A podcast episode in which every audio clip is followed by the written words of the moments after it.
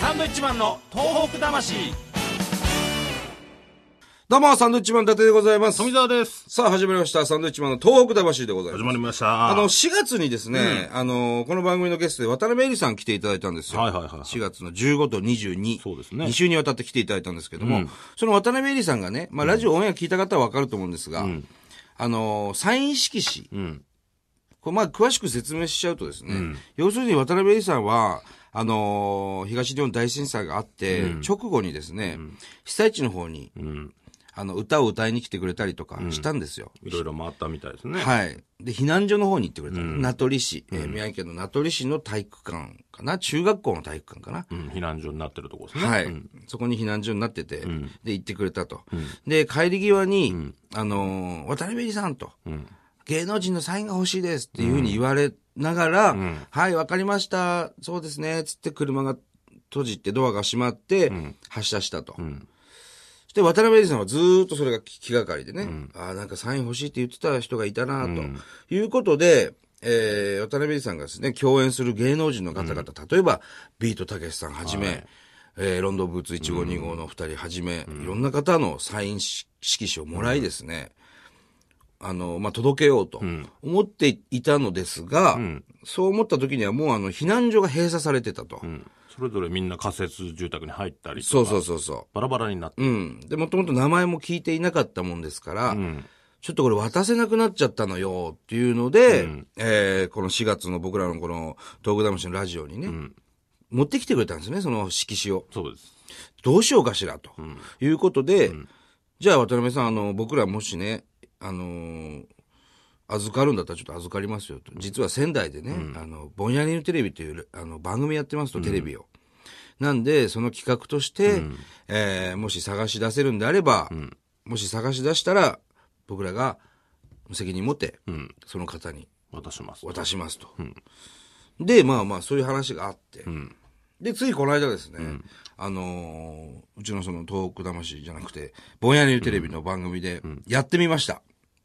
まあ、とはいえね。うん。まあ、見つかるかどうかわかんない。わからないですよはっきり言ってこれは預かったもののね。うん。で、見つからなかった場合は僕らがもらうことになっちゃうんそうなんですよ。たけしさんのサイン欲しいですからね、僕らも ね。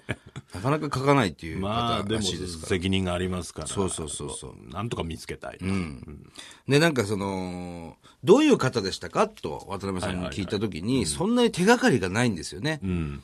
ちょっとあの髪の毛がソバージュがかってて、うん。肩の方まであって、で、まあ色黒で、目がこう、パッチリパッチリしてると。もう僕らの中でもう頭の中北沢豪しか浮かんでないわけですよね。まあ、北沢豪、北沢豪って僕らも言ってましたけど、北沢剛だったっていうのも。え、豪じゃないの あれ豪じゃないですね。そうなの北沢剛ですね。名前豪と書いて。剛。あ、それは知らなかった。確それはもう新発見だよ。ええ。新発想なんこだ。の間テレビ見てたら、うん北沢剛さんです。あれと思って。 あ、豪じゃねえんだと思って。そうなんだ。ええでも俺らの中でも北沢で北沢豪ですしよ、ね北沢がね、ずっと頭に浮かんでるわけです。こういう人なのかなっていう名取にいる北沢を探せみたいになってて、で、まあ一生懸命探しましたと。うん。そしたらね、なんと見つかったんですよそうね。なんですよ。めでたく。だ手がかりとしてはその場所と、うんはいその、なんていうんですかね、代表の方というか、うん。の方の名前は分かってて、そうそうそうそう。から探していったそんっですから探してね。いや、もう、実際会ってきましたけど、実際手渡ししてきてね。はいあのー、髪の毛も、もう、まあ、まず短く切っちゃって て、全然違うし、全然北沢じゃ、北沢じゃなじゃなかったしね、あの、目も特にギョロっとしてなかったし、え色黒でもなかったんでなかっ、本当に、あの方なんだろうかって思いながらも、まあでもちゃんと写メ送って確認してもらって。そうなんですよね。間大丈夫でした違いありませんというふうにはい言っていただいえて。えうん。で、まあ、渡辺さんもこう、ほっとしたのか、んえーテレビのね、収録中にあの、電話をつないだんですよね。エリさんとち。ょっとね、あの、舞台があるんで来れなかったんで。そうなんですよ。そしたらもうエリさんも涙ぐんでましてね、電話の中でね、お話ししてくださって、えよかったなと。はい。なんか久々にこう、達成感のある仕事を ねえ したなというね。ちゃんともう、ああいう番組をやるべきですよ。 そうです、そうです。我々のその深夜番組はね、そえのえテレビの話ですけども、目指せ、えー、探偵ナイトスクープなわけです。それなんですかやっぱそこですよだったんですかそこですよ。あ、そうなんですか深夜20%取るる。というあの鬼のような番組です。 20%取ってんのそうです。すごいね。そうなんですよ。これから人探しだ人探しじゃねえよそういうことがありまして、あの、まあ、ラジオ聞いてた方はね、ええ気になってたと思うんで、ご報告させてもらいます。そうですね。無事に、サイン色紙渡すことができました。これね、見れるといいんですけどね、地域が見れない地域が多いんでね。そうですね。非常に面白い感じにはなっておりますが。えはい。はい。さあ、えー、番組メールが来ております。はい、えーラジオネーム、小町さん。はいどうもえー相模原市の方ですね。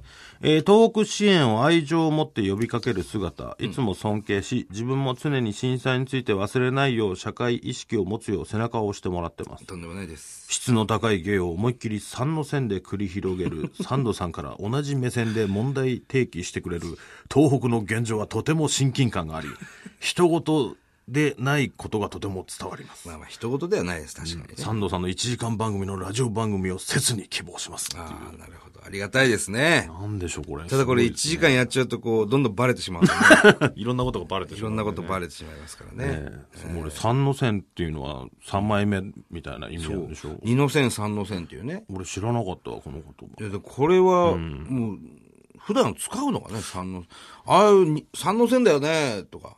使うんですかね、これ言うんねです。かね。うん。あんまり、多分だから、聞いたことないんだよな。僕ら今30、今年38ですけど、ね。 40歳のうちのマネージャーは知ってたんですよ。なんで多分40歳以上の人が割使とう普段から使うんでしょうね。 3の線、2の線。二の線だね、お前とか言うのかな。うん。まあ、全員首をかしげてるんでね。要するに3枚目ってことなんですね。 陽子さんどうなのまあ40以上の方なのかなっていうのは、ちょっと推測。名前言っちゃった。小町さんあね小。町さんですね、小町さんは40以上の方なのかななのかな、イメージ、ね、もしよろしければ、あの、年齢の方教え てもら年齢だけメールしていただければそうですね。はい、ねありがとうございます。いや、でもこうやってね、伝わってるんだであれば僕らも嬉しいです。ねそんな全然尊敬されるようなことやってませんよ、そうです僕ねらはねはいはいありがとうございえます。ー続きましては、こちらの方、名前がない方はいですね、初投稿。えーはじめまして、毎週、ポッドキャストで楽しく聞いていまあすり。がとうございます。僕は山口県民で義援金を出すぐらいのことしかできませあんり。がとうございます。十分ですよ。まだ瓦礫の問題で困っていてもまだ受け入れしないし、そのような動きも見られません、はい正直僕も偉いこと言っても全く何もできません、しかし大変な時こそ苦しみを共有するのも大事だと思います、はい今は貯金ないのでたまったら東北へ行き美しい自然を見たら見られたらいいなと思ってます、えー下手くそ文章ですみません。また言いたいことあったら連絡し ます。おやすみなさい。もう寝るんですねこれから寝る方ですね。あ寝るんですねええいや、全然そんなね、義援金出すことぐらいっていうのはもう、もう十分なことですねよ、それはね。ねありがたいでありす。がとうございます。なるほどな。十分ですよ。こうやってラジオ聞いて、そういうふうにね、一瞬でも思ってくれるだけでも僕らは、こう、ラジオやってる回がありますしね。なんかでも、最近こうメールが増えたような気がしますね。いや嬉しいじゃないろんなところからね、ポッドキャスト聞いてるっていう方もだんだん増えてきてます。そうそうそうそう。これは嬉しいことです。すごい嬉しいですね。とにかく、いあの、メールいただいたら、100%読むん でね。あの、100%まではいかない。 100%まで99%読むでしょ。ええ正直。ちょっとこれはっていうのは読まれないかもしれないですけど、ただそんなのもう1枚とかしかないですから。ええほぼ読まれますんでね。で、くぶくりん読み ますから。そんなラジオなかなかないでしょ。ええうん。でも比較的僕らのやってるラジオってそんなラジオばっかりですからね。いやいや、そんなことない。そんなことはないですよ。 ええまあ、ぜひですね、えーいろんなメッセージ、えー欲しいですそね。うですねこのラジオは、あの、東北にも流れてますので、はいぜひぜひ、ま、お待ちしております。はいえー番組では東日本大震災に対するあなたのメッセージを受け続けます。はい。メールアドレスは、サンドアットマーク 1242.com、サンドアットマーク 1242.com、サンドは SAND となっております。はい。つい最近ね、またあのー名取市の、宮城県名取市の閖上の方にも行ってきましたね。はい。閖上の再開市場という市場。うん。まあ前回行った時はまだオープンしてなかったんだよね。そうですね。そしてこの間行ったら、あの、オープンしてて、うん。すごい盛り上がってましたねい。ろんなお店ありましたね。ううん。なんかあの、商店街の人たちが、みんな笑顔だってね、あの、お花屋さんなんかもね、すそごこく花屋さんはね、もう、ものすごい元気ありますんで、ね行くと本当になんか逆に元気をもらあえれはる元気もらったなお店ですね。